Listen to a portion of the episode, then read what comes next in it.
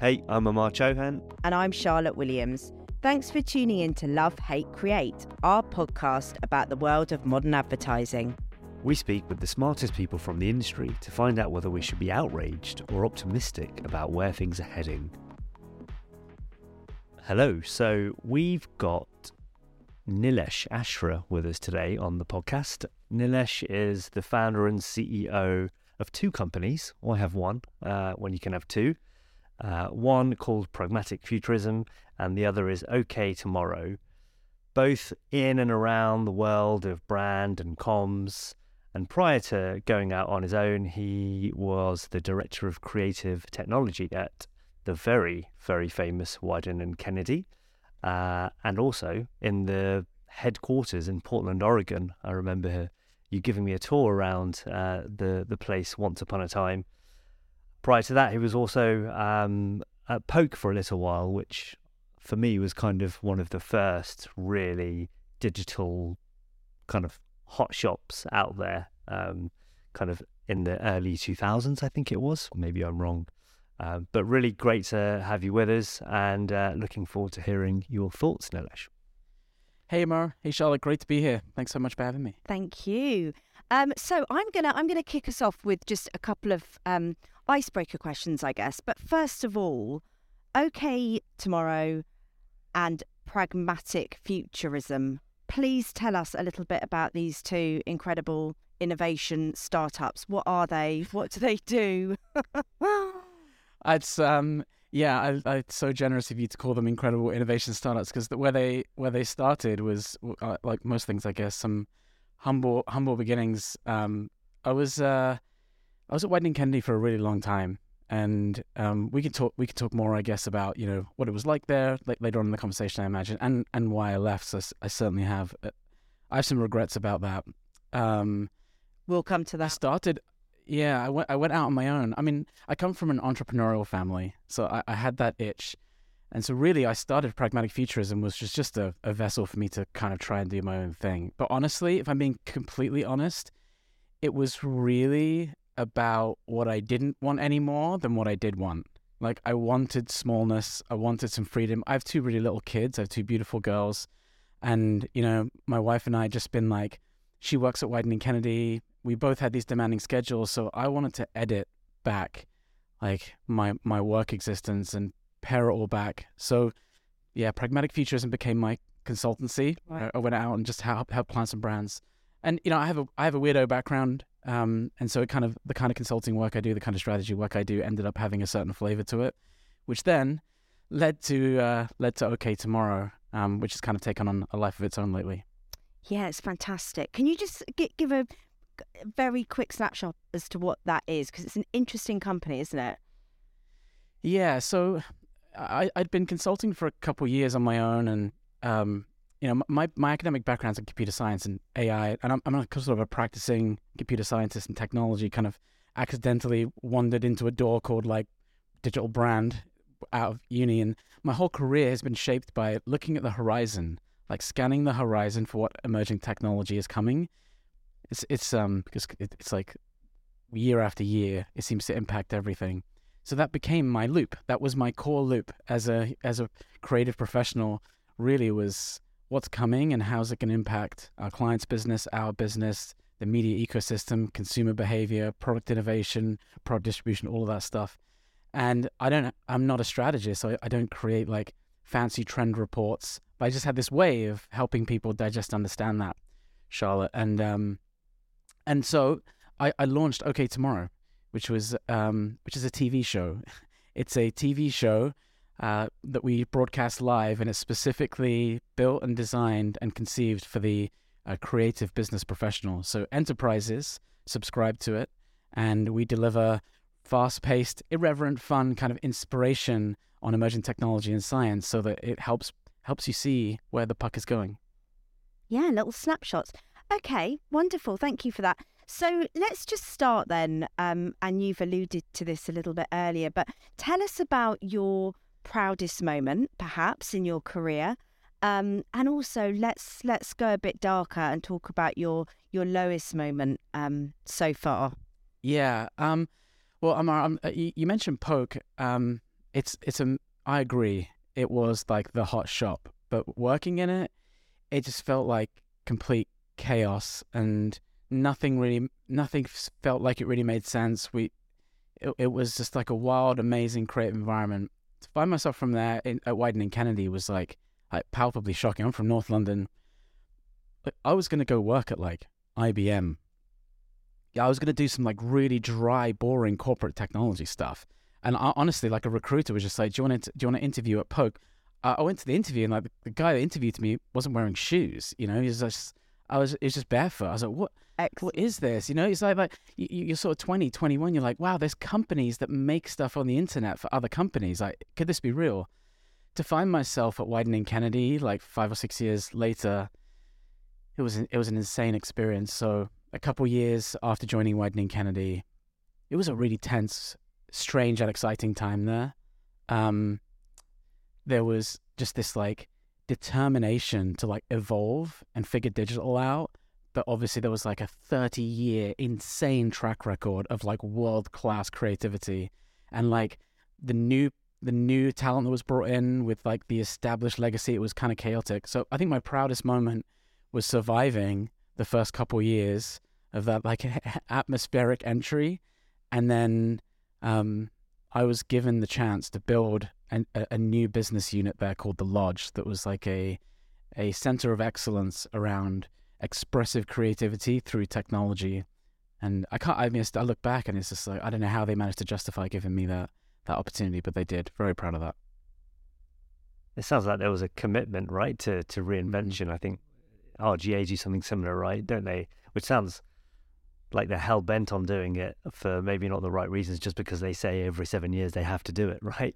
Um, and it's reinvent yourself and, and, and, and change and evolve. And you had the sponsorship there, it sounds like, which made it easy. It, it totally. Um, you know, I think that kind of value might be in RGA's DNA. It, I don't think it was in Wieden Kennedy's DNA, right? Like what was in Wieden Kennedy's DNA was just this like ruthless pursuit of like the creative pursuit. Like their bar of what a great idea is is really like to me what drove everything. So I, I think it makes it even more remarkable that there were there were people that had the foresight to sort of go, wow, like even though we have the world's premier product in this space, creative product in this space, um, there's a there's a curiosity about what either might disrupt us or what might just be better. I think that's really what it was. We had very few conversations about like the business opportunity, the economic impact of not. It was never like that. It was more like, could this be better?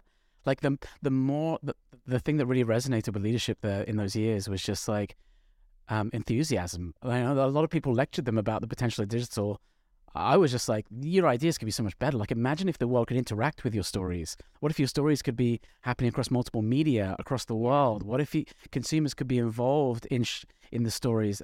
It just made such a difference with getting traction and, and belief in, in and buy-in on that on that terrible kind of digital transformation challenge that so many agencies were facing. Mm. So proud moment, I guess, getting getting that gig. What have we? T- what What about your lowest moment, Nilesh? Yeah, yeah, also at Wieden Kennedy. You know, I look back, Charlotte, and I think mm. I le- I left Wieden Kennedy, and it's weird, right? Like I, it's hard to say I regret I regret leaving because I've gotten to do some amazing stuff since, and I still have amazing relationships there. I think it's it will be a defining moment in my career. Really special, special place. Well, you obviously met your wife there.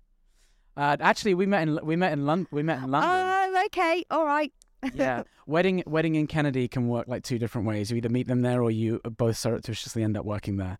Um, so the darkest moment I think was leaving for the wrong reasons. Yeah, I think I got embroiled in the very politics that I set out to diffuse, and um, I re- I regret that. It was it was dark. It was 2018. It was hard. It was really hard looking back. Like I left a company I loved in in the wrong way, and I regret that. Oh, I'm sorry to hear that. Well, you've put it out there now. Yeah, no, I talk, I, I, I talk, I talk openly about it. I've, I've, I've revisited it with all my friends there, the, the, the amazing people I work with, and they understand, right? It happens. Like these businesses are confounding. You know, it's a collection of people bound together, hurtling at great speeds through really difficult problems, and you know, very little, very little to lean on but each other. So like politics and chaos take hold. Uh, I think there's a, there's a good amount of understanding. I, sp- I speak openly about it now. I think you have to. If you can't identify that, like a lot of agencies end up running uh, through like you know, power and politics. Um, I don't think you're really being honest about what makes great places tick. Yeah, and when you commit to a company at that very critical stage of your career, it's bound to feel really emotionally loaded, whether it's on good terms, bad terms, or Totally. in a way that you regret. Uh, I'm guessing you're around my age, maybe slightly older. And so, actually, that would have been in that really important phase where actually you first feel like you truly belong somewhere and like part of the fabric of the, the business. So, when Completely. you make that decision, there's a lot that goes into it. And yeah, it sounds like you look back on it, you you you you- you're accepting of the fact that it didn't quite go to plan. Yeah, and we did. I, I, yeah, there's so much work that we did that's proud of that I'm proud of. It's just um, yeah, that piece. I think, I think also there's a little thing that happens at, at Wieden Kennedy when you when you hear the story about the amazing power of independence, you realize that you don't have it. Like the company has it, but you sort of start to ask yourself like, wow, what does independence and agency look for me? Look like for me? And that's I think there was a really healthy and beautiful way to have that conversation with the company about is there a way I, I they're they're a client of mine now. They're friends of mine. I we I, I- I love working in the in their business. I think there was probably a way to for us all to have our cake and eat it. But that's um that's perspective, isn't it? Yeah, and actually, if it's inspired you to go off and do your own thing Totally. truly independently, then that's success as well. At least it would be if I was the, the Mm. owner or running that company. And I think there's quite a lot of uh, people that we've spoken to or are due to speak to on the podcast that are ex Wieden or ex Kruger as well. I think there's quite a, Yeah. uh, a high incidence of uh, of people that came out and then started doing exciting people. things Yeah. afterwards. Certainly does. Yep. We'd like to take a quick moment to thank one of our sponsors. Massive Music is a global music agency and partner for some of the world's leading brands and agencies. With 10 offices worldwide and over two decades of expertise, they deliver everything you need in the field of music, voice, and sound, from sonic branding and activations to music for commercials and licensing. Just to name a few, Massive Music works with clients such as Heineken, Nike, The North Face, Philips, and Colgate. They also provided the music for this very podcast. On top of being a lovely bunch, they're an official sound partner for brands on TikTok, and since 2021, they're part of Songtradr, the world's largest B2B music company. Their ultimate goal is to combine musical craft with strategy to elevate your project or campaign through the power of music in sound, which, if you ask us, is oh so needed in the advertising world of today. If you're interested, send an email to lovehatecreate at massivemusic.com so they know you came through us. Needless to say, they're all ears. So, Nilesh, you know the format of the show. It's all about your loves, your hates, and the change that you create in the industry. Why don't you kick us off? Tell us what is it that you actually love about the space? Yeah. Um. Okay. So, one thing that I think you can you can it can be loathsome at times, but really, like I've learned to embrace and love, is how simple the business can be. You know, there there there's really like nothing stopping anybody from getting into this business. You sort of need a MacBook and a like coffee shop Wi-Fi, and you're now in competition with Wieden Kennedy, like that's a pretty powerful equalizing effect. Um, and if you can find kind of equilibrium between some sort of like special ability to problem solve or be creative, you know, the barrier to entry to enter the ring is is amazing. And eh, only recently, since I've started to talk to people that have built businesses in other places, I mean, some of them are like, oh, this this industry seems just like bizarre. Like you have no IP, like no defensibility. Like it's it's just it's, it's bonkers. They're like, what are you even selling? You're like, well, you kind of every day you're reselling the entire ideology to other companies that have the exact same ideology but just use slightly different words for it. I've learned to love it though because I think I think it's an outlet. You know, I think it's really hard to commercialize creativity. You know, there's like the art movement and then I think there's you know the kind of entire ecosystem of kind of corporate strategy. This at its best this splits the difference and has almost no on ramp to it if you sort of approach it right. Um, so I, I really love that. Fantastic. No barrier to entry then. You think as long as you've got a unique approach to problem solving, ideas, Yeah, you can jump in.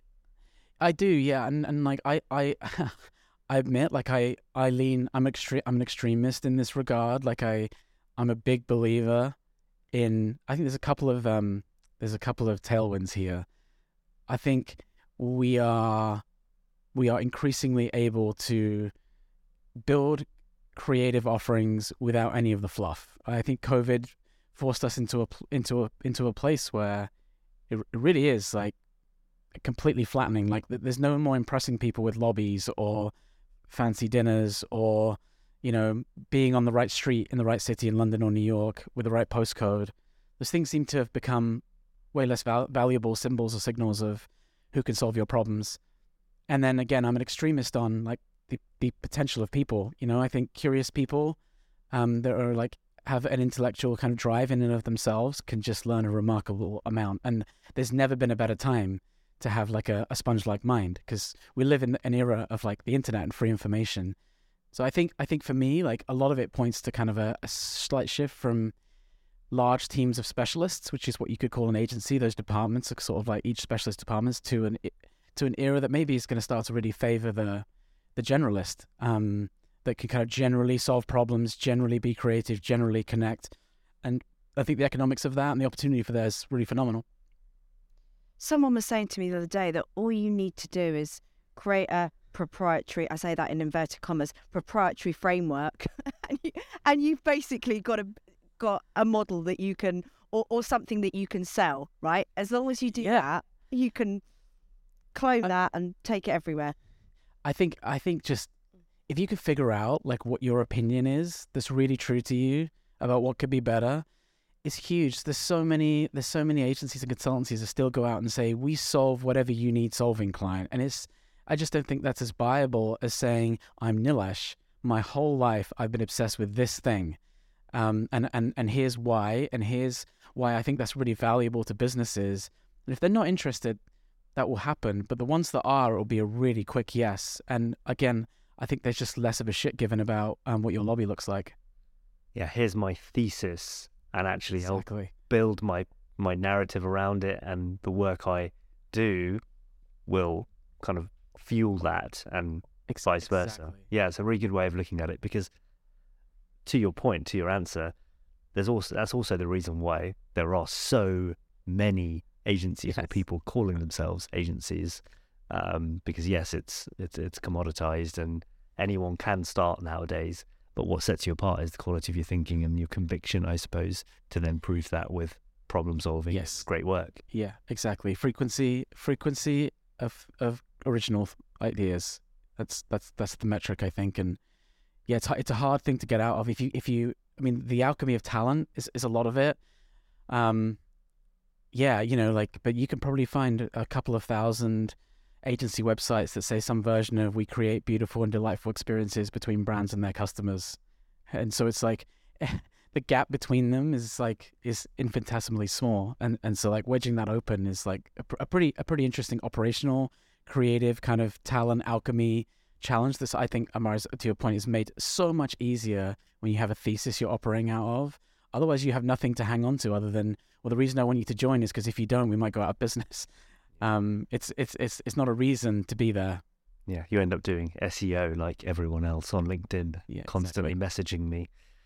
um, my perception is that so someone like yourself left one of the most famous agencies in the world, and you are a reflection of a wider shift that's happening in the industry, and that was only accelerated by the pandemic, right? The great reshuffle, resignation, whatever term you want to give it. yeah But when it comes to clients themselves, there still seems to be an attachment to working with your hold company agency or an agency of an equivalent size, shape, and scale.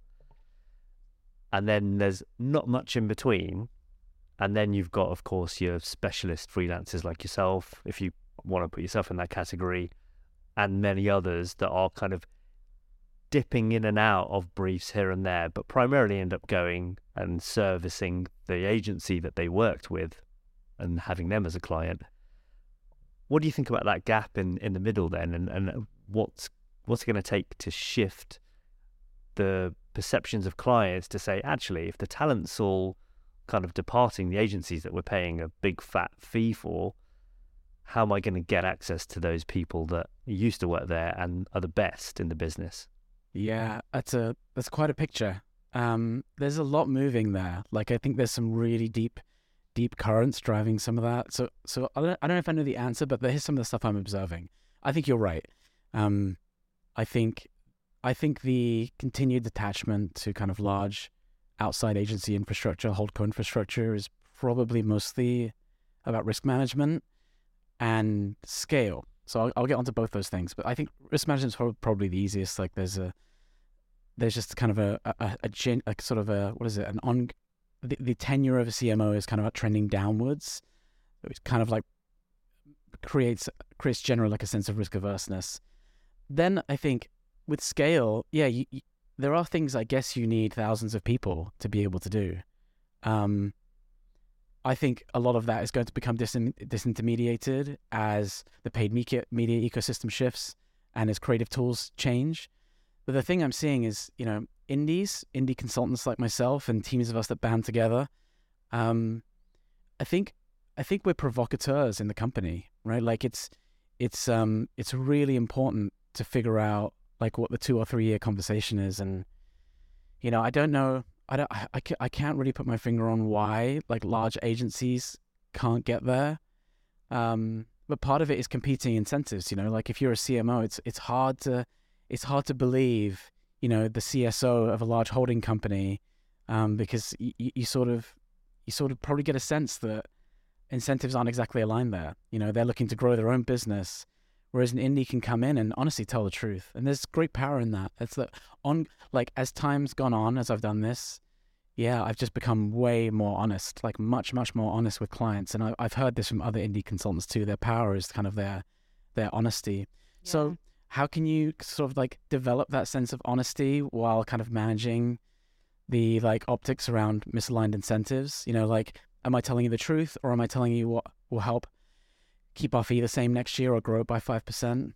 It's a it's kind of a brutal thing to navigate. I don't know what really happens in the middle. In the middle, Amartya, the picture you've painted? I don't know what's in the middle. Probably a couple of things that I'm interested in. Um, one is like, what does it look like to have uh, 50 people like myself and yourselves semi organized that can kind of come together in flying formations, not an agency, but also not 50 individuals. Um, and the second is honestly, the second is a new a new wave of creative tools that will allow um, that will allow independence in partnership with clients and client teams and with agencies to create more of what's needed with less human labor.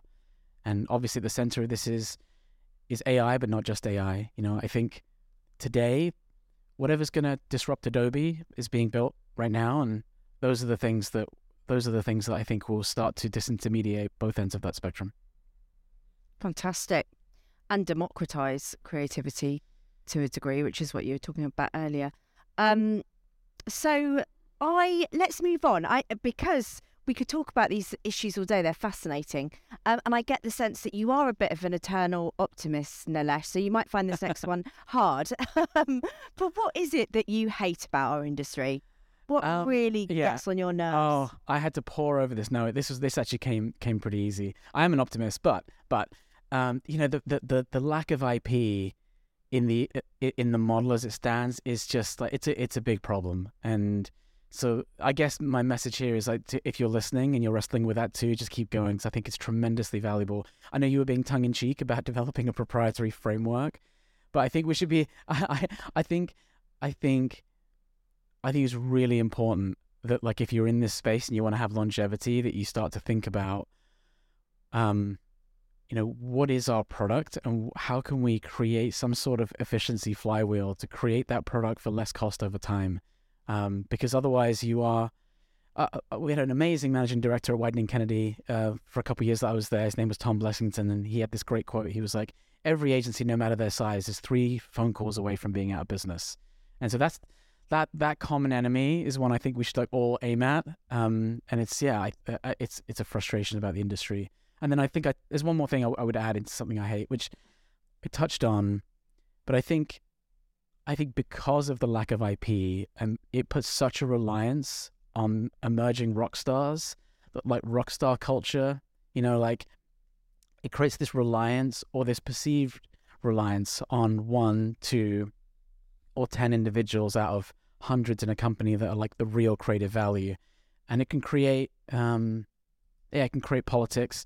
Worse than politics, though, I think it can distract people from like evolving the business. You just sort of end up reliant on these like rock star geese that can, I'm mixing metaphors here, that can lay golden eggs. Um, and I, I just think that's business, a great metaphor, by the way. I, I just think I just think the business is better than that. The potential is better than that. I think you you end up stop yeah you know you, you stop growing, you stop learning, you stop pushing, and once reliance sets in on any parts of the business, I think you're you're you're, you're done.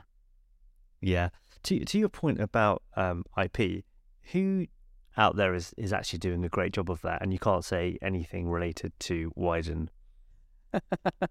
um, I mean, I'm trying. I mean, OK Tomorrow is a content product. Um, I think content products are a really big opportunity. Um, who else?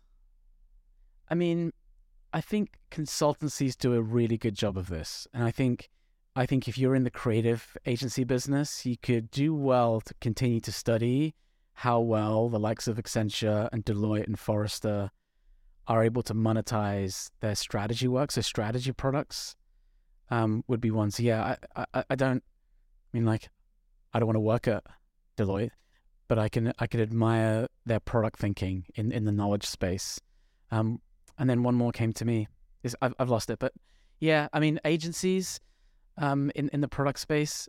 I would say Mother. You know, like Mother has a really interesting model where they kind of incubate and kind of end up end up with this kind of constellation of interesting creative products. Some of them are co-funded with brands. Some of them they kind of in, they've I think Mother's done a really good job in their culture, seemingly, of encouraging independence uh, because they recognize like you are a beneficiary of the independence of Mother, and they want to kind of uh, help help you take that agency forward too. A friend of a friend is running. I think it's called Other, um, which they've created to yeah. basically service your startup, your scale up brands. So not your your big multinational um, consumer brands but the ones that are now emerging and probably been funded to the hilt to growing fast, which is interesting. Yeah, I think a lot of a lot of amazing creative agencies like to say we're we love creativity, we don't love ads. I think secretly they all love ads, most of them. The ones that don't, you can tell because they've managed to find ways to channel their creativity into new businesses that don't involve selling TV commercials to clients. Yeah, there are a few well known ones in that space like that. But what sort of strikes me about what you're saying, I guess, is is that the independence, even if you're an independent agency, it sounds like the staff are still not incentivized to necessarily be independent. Um, what you, you've got the beauty and the freedom of being beholden to no one, really, no shareholders, no uh, employees, I'm sure, to a degree. But but is it that sense of freedom? That's what I'm taking out. Yeah, I mean, it, it's it's a tough balance because like yeah, I have I have the freedom, but I also have two little kids, and it can be it can be an existential nightmare on a daily basis to, to commit to like making your entire to make your entire living w- without without anyone to help you. I think on a um, dream, yeah, yeah, but I think all of this is teachable. I really do, and I think it's a missed opportunity. I think you can teach and encourage and show a path to being a, a kind of like a measured entrepreneurial risk taker. And I just don't think agencies do. And the ones that do, um, I think end up in really strong places and they end up being incubators of interesting people and interesting businesses. You know, and, and like a thought exercise might be like you take the staff of a really, really well known agency, you know, and you go, okay, what would what would a Brian Chesky or Steve Jobs do with those 200 people? uh, like I guarantee you, they wouldn't just like try to make them billable to clients for a whole year. They would try to make something, probably twenty things, and only one might survive. But that that drive to like use what you have in the best way possible. You know, these are like incredible, incredible resources. If you think about like the amount of thinking that can potentially happen in an agency in one day, um, y- y- yeah, it's hard, hard challenge. But how do you create a culture that really gets the most out of that? Yeah, what? How do you think you do that? Because I've been in so many scenarios, whether it's been with agencies that were clients of mine or agencies that I've been part of, where there's this desire for innovation, and this it's almost it's just treated like a shiny new object, and it's something that they should do, and they try to brief maybe some people to do some work on it in their kind of very little spare time, but then of course that's going to get outcompeted by billable hours. So, Yep.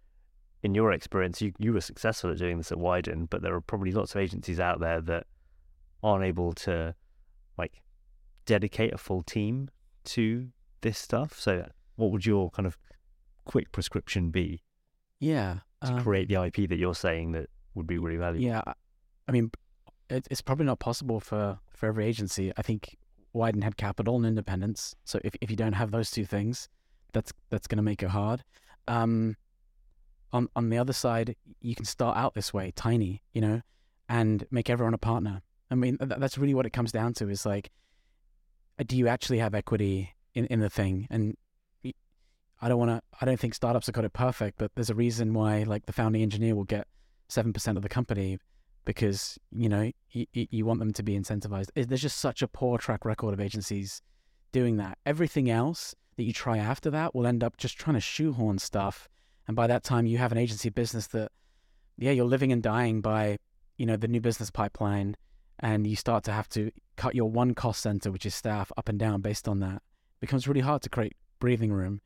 So if you're able to get people on board from the beginning, under the premise of you might make less here in your base compensation, but um, if we grow something amazing, we all win together. I just, I, I just feel like you'd probably have to do that either from the beginning or have like the wild luxuries of some of the super successful shops to incubate something for a few Yeah, years. absolutely. It seems like a much more. There are agencies doing this, aren't there? Aren't there? I've seen a few who are making uh, all employees, Totally. all levels, partners. I think it's fantastic. Be interesting to. Just not not enough. Not right? enough, It's yeah. surprising because it's not that sim- that complex a um like No, concept, but still the take up is remarkably low. Yeah, and I think, you know, uh, if I was if I was ten years younger and giving myself advice, I'm not sure how open I would be to taking that risk. It's funny, like uh, uh, when you join a startup, it's sort of become like culturally accepted. If you're a coder or, or UX designer or whatever, that like, yeah, I'm I'm I'm I'm in this for the equity, and risk taking seems to be part of the DNA of just how you look for a job. I think we tend to want security. You know, you want to work for the agency that's had the least layoffs. It's it's a very conservative, fear-based ecosystem um, because of how poorly run some of these some of these structures have been. So I think part of the work to do is just like encourage each other. Like if you take a risk on yourself, um, and you are finally have like aligned incentives to go create the change that you you you have the potential to do, you'll probably do it. I believe in you. That sounds like a dreamy culture. dreamy. Yeah, and like I said, it takes nothing to create it but a MacBook and a coffee shop Wi-Fi. So let's go. Let's let's go. So switching gears, Nilesh, what would be the, the change that you'd create in the industry in order to ensure that we have a successful next ten years or so?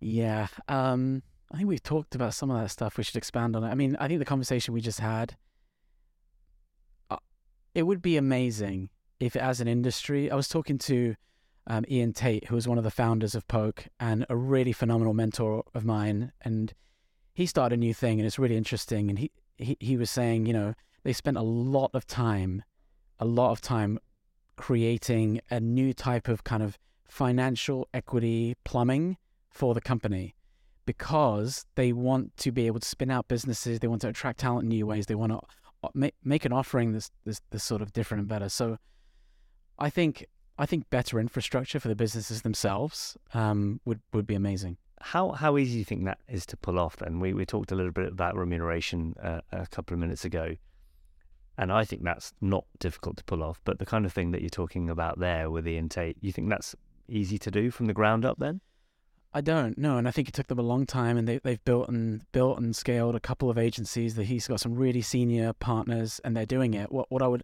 but we, we see this in the technology space, right? Like people sort of burrow down, they solve really hard problems, and then they surface and they kind of productize those. Um, famously, Stripe created a suite of products that were a nightmare beforehand in the tech space to do payments. As one example, there's a product called Atlas that will allow you in like I think it's in like two minutes Stripe Atlas will create a Delaware incorporated American S corporation that you can bill against, like fully fully registered in, the, in the state of Delaware with the with the um, with the IRS. That's hard the first time, but if you have a technology mindset, you can productize that, and now everyone gets the benefit of that. You sort of reduce the headwind to the type of model or entrepreneurialism that you want to kind of encourage. So I would love to see, I would love to see more kind of like technology products built to to help you build, scale the right kinds of um, creative businesses. And then, if I could just add one thing, which I think is like probably my macro learning from all of this, from this uh, uh, like from from my short time in this in this space, I guess in this industry, is like the cycles of reinvention are just getting faster and faster, and and there is there is just like a, I in my opinion now a complete emphasis on on the value of continuous learning. Like if if you don't have like a genuine spirit of like intellectual debate and real kind of deep work, deep work values um, that encourages people to go and learn and actualize themselves intellectually and to become polymaths. Like if I, I believe like polymathism is like it would be a tremendously valuable um, attribute to these creative companies. Um, and then like what is the ecosystem you build of the employee experience to encourage polymathism i think that's probably one of the most interesting problems in the whole industry right now.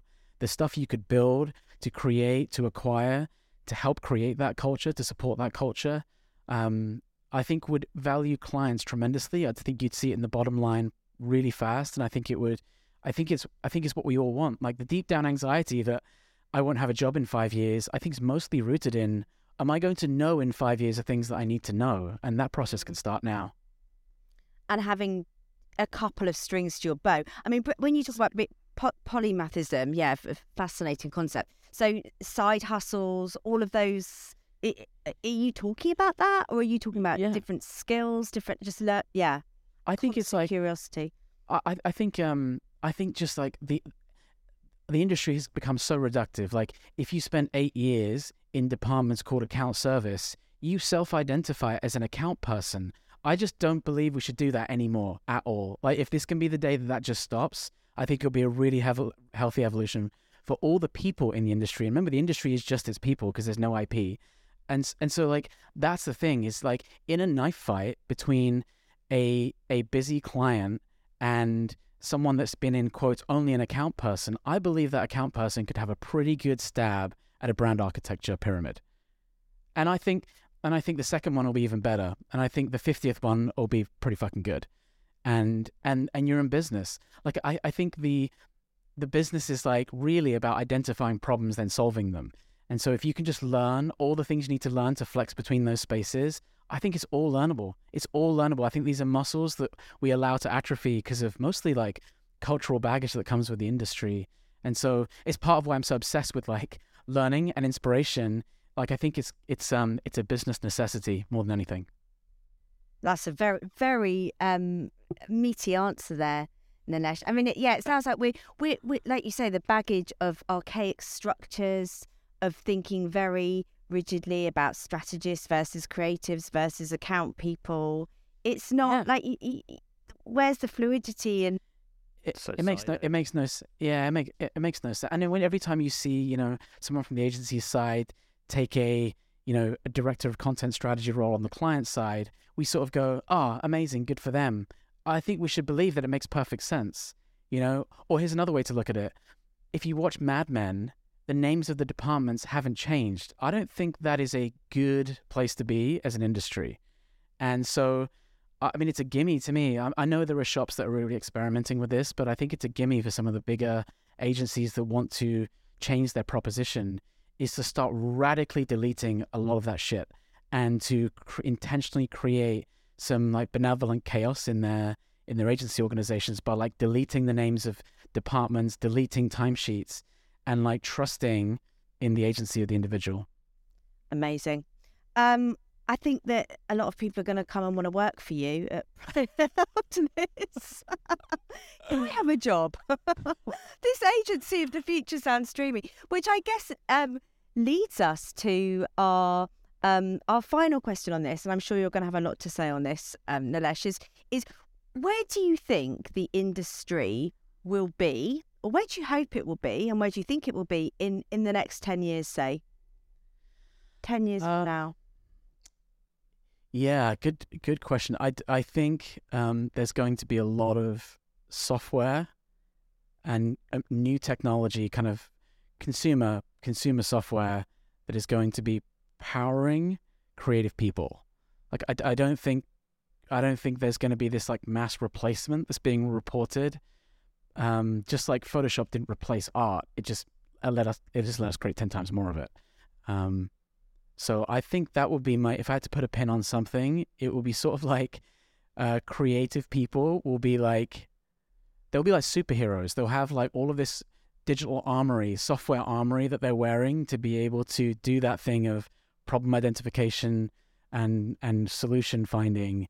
Now with you know software and technology like AI, um, and media technology to that allow themselves to discover, learn, explore, map, visualize, distill, articulate, and distribute ideas now 10, 20, maybe 100x faster than relying on sort of um, long tail human labor to do that.